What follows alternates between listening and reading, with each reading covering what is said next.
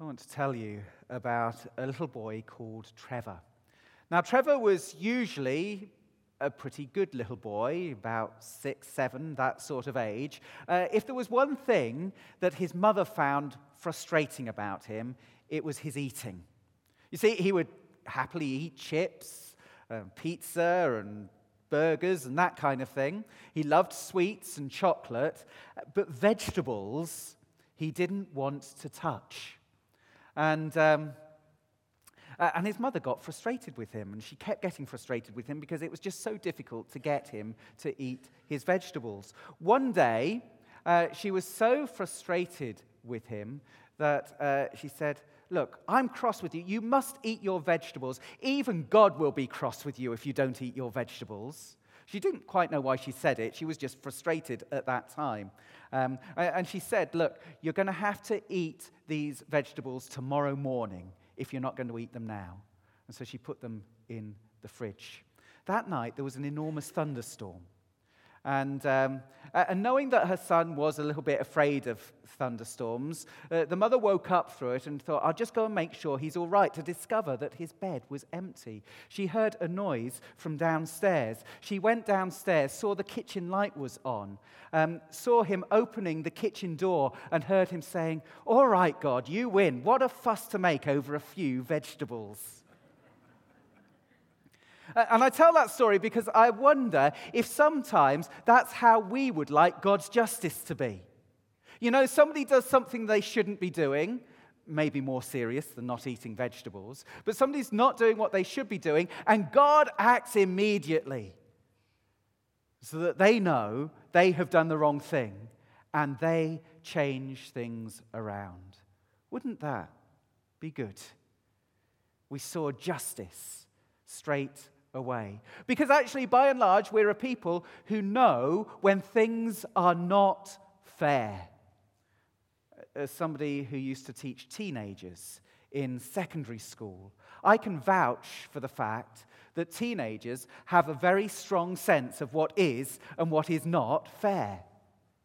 But it isn't just teenagers, actually, that goes through life. We might vocalize it differently, but we are very aware where things do not feel like they are fair. And sometimes we can look at situations in our world and all that's going on and say, where is God's justice? Why is God not acting? It is not fair. Sometimes we resort to that phrase, which is very true but not very welcome to hear life isn't always fair. We know that. But how do we reconcile a God of love and a God who cares about injustice with the fact that there are so many things that are unfair in our world? That's what we're going to explore a little bit more about today. Because here is God's message Malachi the prophet. We're told right at the beginning of the book of Malachi, an oracle, the word of the Lord to Israel through Malachi. The Lord is going to respond to the accusation that is brought to him that all who are evil are good in the eyes of the Lord. In other words, the Lord likes evil, he's fine with it. Or where is the God of justice? God is not around, God is not taking action, He's not there. These are the kind of accusations that are being brought by the people who do not see the big picture. What is the Lord going to say to them? Let me say a couple of things about this. First of all, he says, I will send a messenger.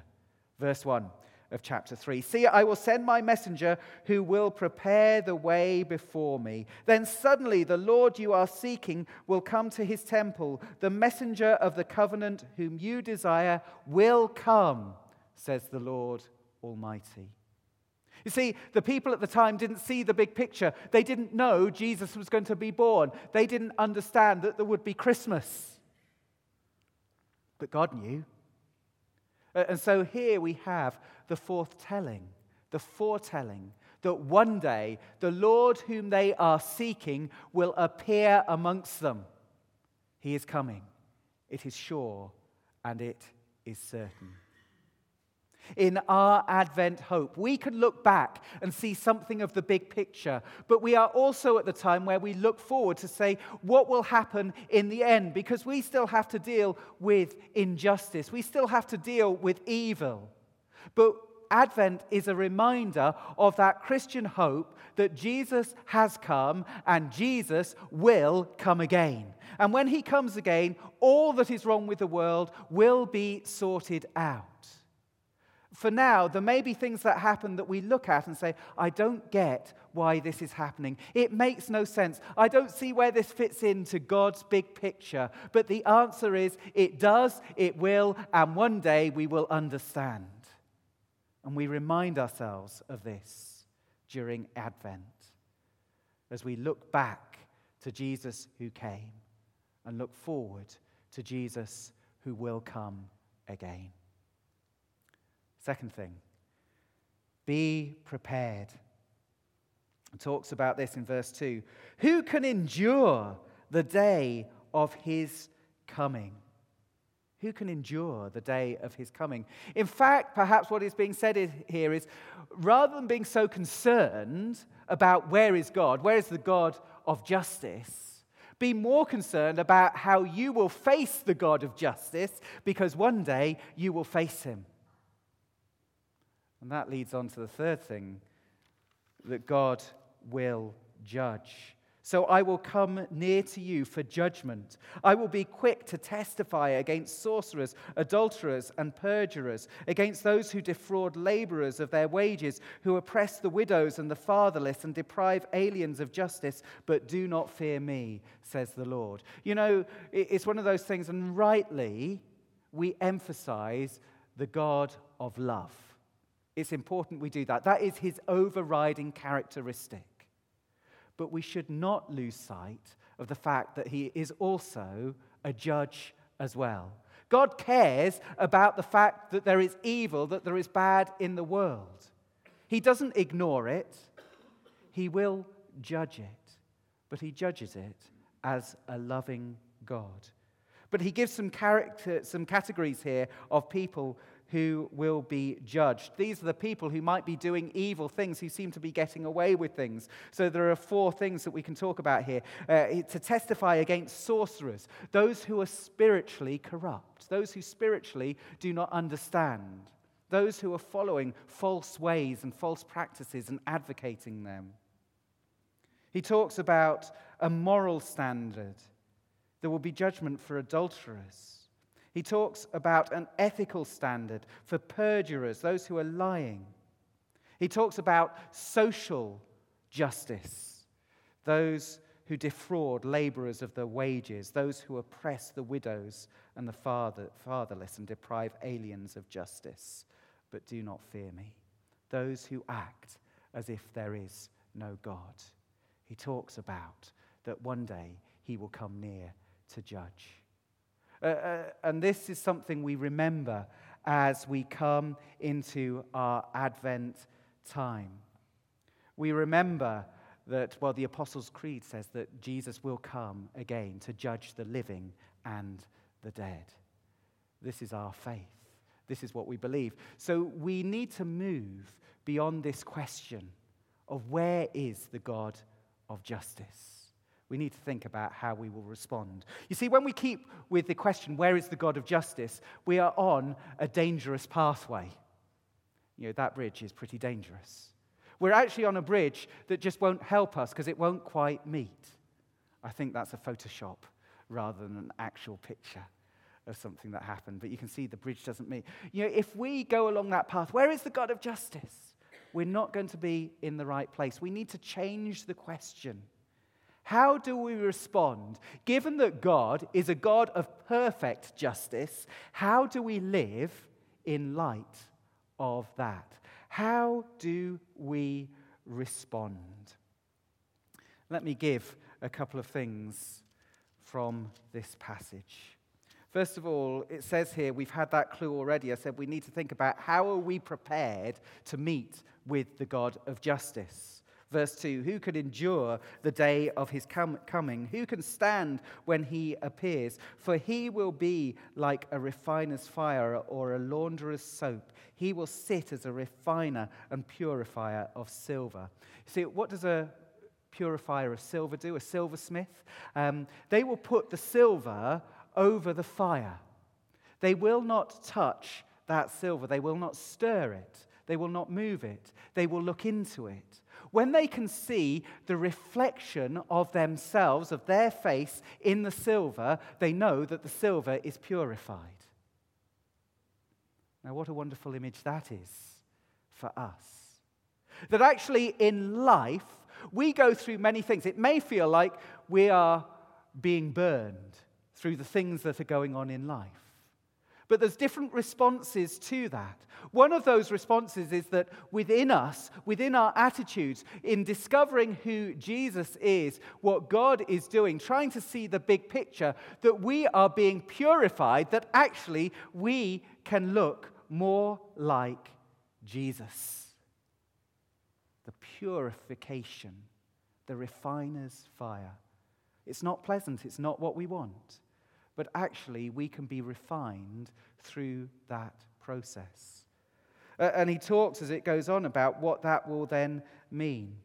Then the Lord will have men who will bring offerings in righteousness. And the offerings of Judah and Jerusalem will be accepted to the Lord as in days gone by, as in former years.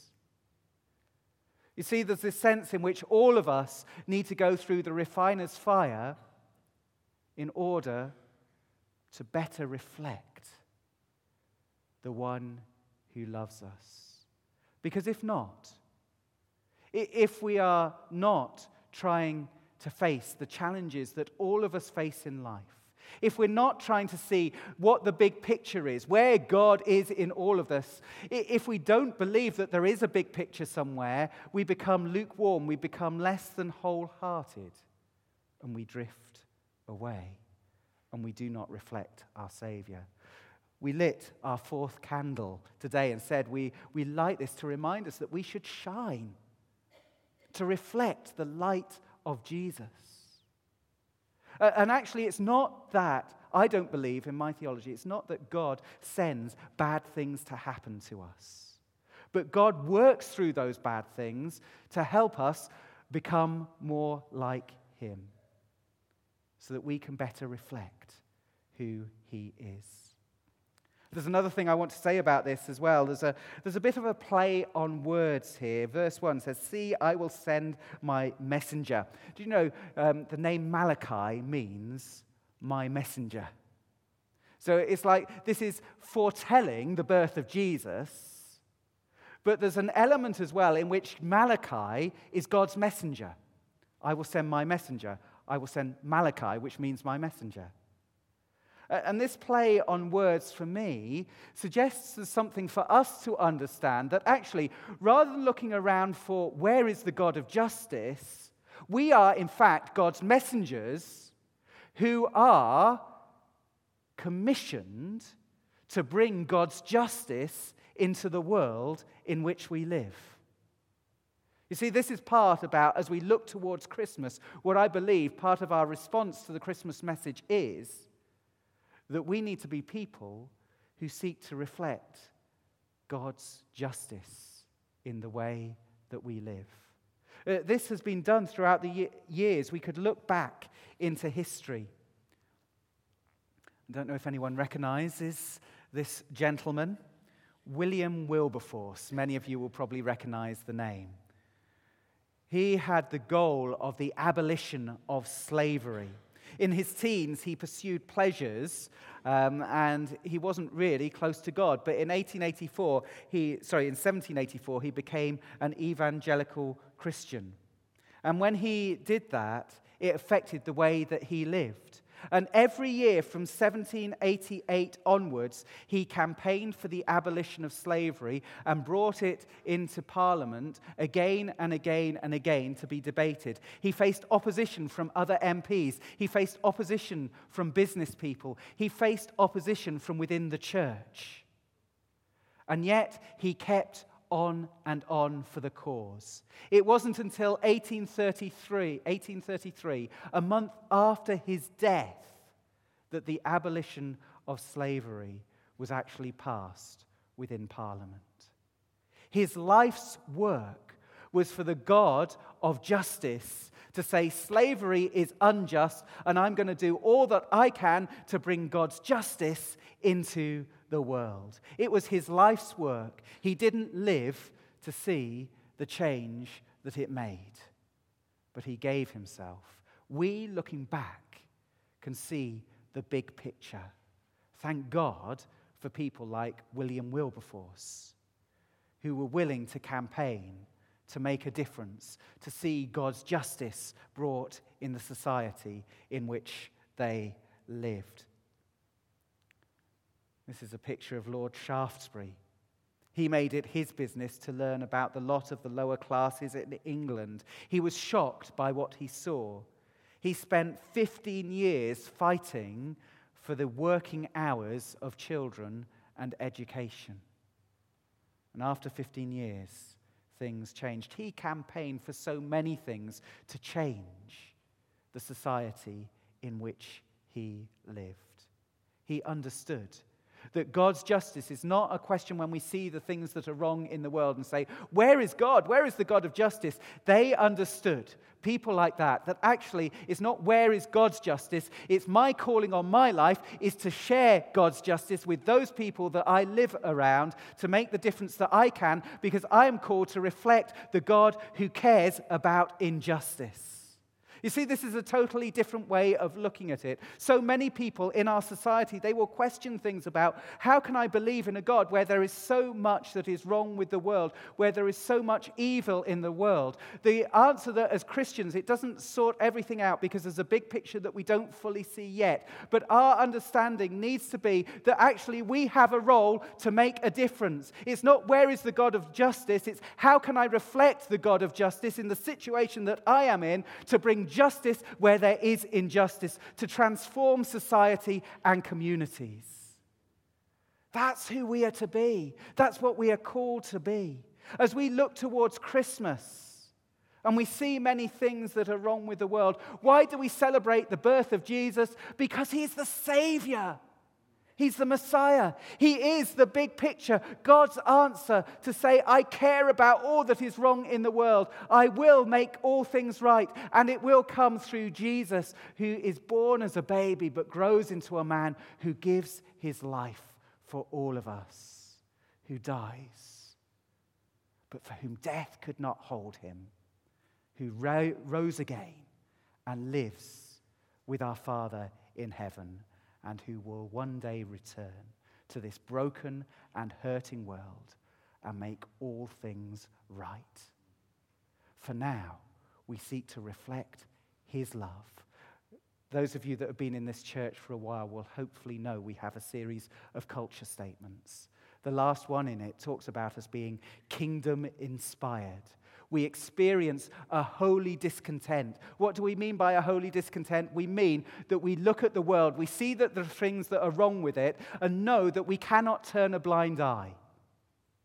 We have to do something about it. We experience a holy discontent that says, This is wrong. This is not God's justice. I need to do something about it. We experience a holy discontent that leads us to work towards kingdom values. This includes supporting Christian missionaries locally and worldwide, confronting evil, challenging injustice, and valuing the whole of creation. This is something that we believe as a church is important. And you will see it if you look at the things the church is involved in. We are a food bank distribution center. We support and are very involved in St. Mary's Contact Center, a place where broken families, the non resident parent, can still meet up with their child where otherwise it might not be possible. You can look at it over evenings in winter, three evenings a week when this church building is open so that the homeless have somewhere to sleep rather than be on the streets. We care about justice. Uh, and the question that I just want to leave us with this morning is simply this as we look towards Christmas, how do we respond? What are we doing? Are the things that maybe God will draw our attention to, place on our hearts, that we should do something about to bring justice into our world, to reflect Him in that way? Let me make just one possible suggestion, and it may not be this for all of us. It may be only one or two that this is relevant for, but it, it struck me with the election last week, and I, I see so much, many different reactions that people have had to the election results. But actually, when a government has a sizable overall majority, it becomes the work of people like you and me to stand up and make our voice heard where we see things that we say, actually, we don't believe this is right. We believe the poor are being ignored here. We believe that there is an injustice over here. Whichever government it is, of any persuasion, we have a role. We can campaign and make a difference. And we may think, well, what is my one voice?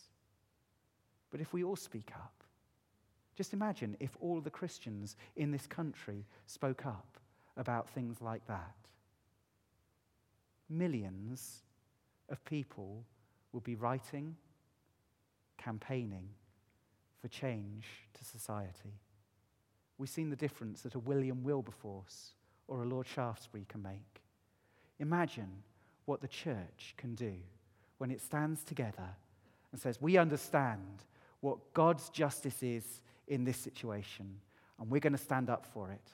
We're going to campaign for it. We're going to see change happening. And the challenge is for us, because I know what I can be like, is that actually I believe that to be true. But sometimes in the busyness of our day to day weeks, these kind of things get pushed to the back. If I've got time, I'll do something about that.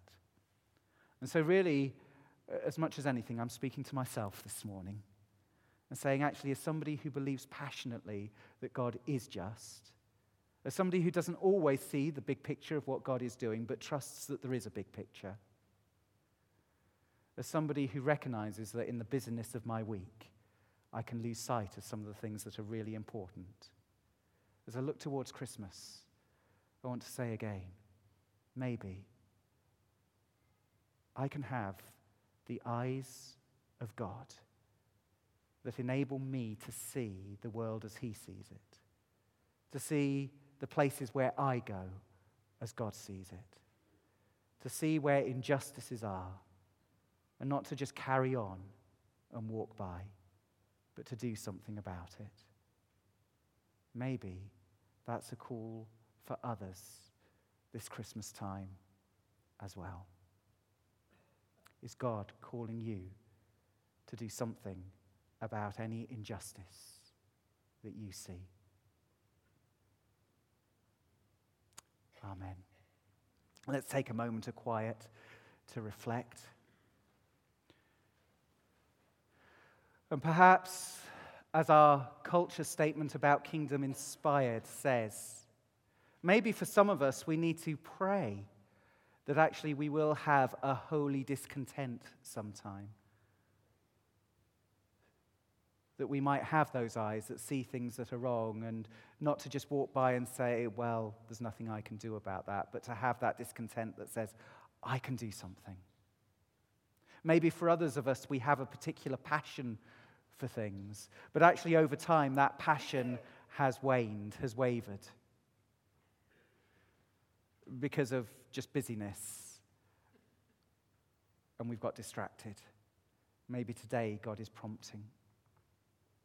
There may be others who are struggling because you really don't see God's big picture right now. And actually, when we don't see God's picture, it can leave us feeling confused, frustrated, disappointed, doubting. Maybe that's something you need to bring to Him today. Wherever we are, through the power of the Holy Spirit, I believe God wants to speak to us and put something on our heart. There may be people here today who have just wondered is there a big picture at all? Or is this all there is? Is there really any God? And maybe just in these moments, in the stillness, God will do something, maybe just a slight warming of your heart, a peace, a conviction, something to say, maybe there is a God out there. Maybe there is.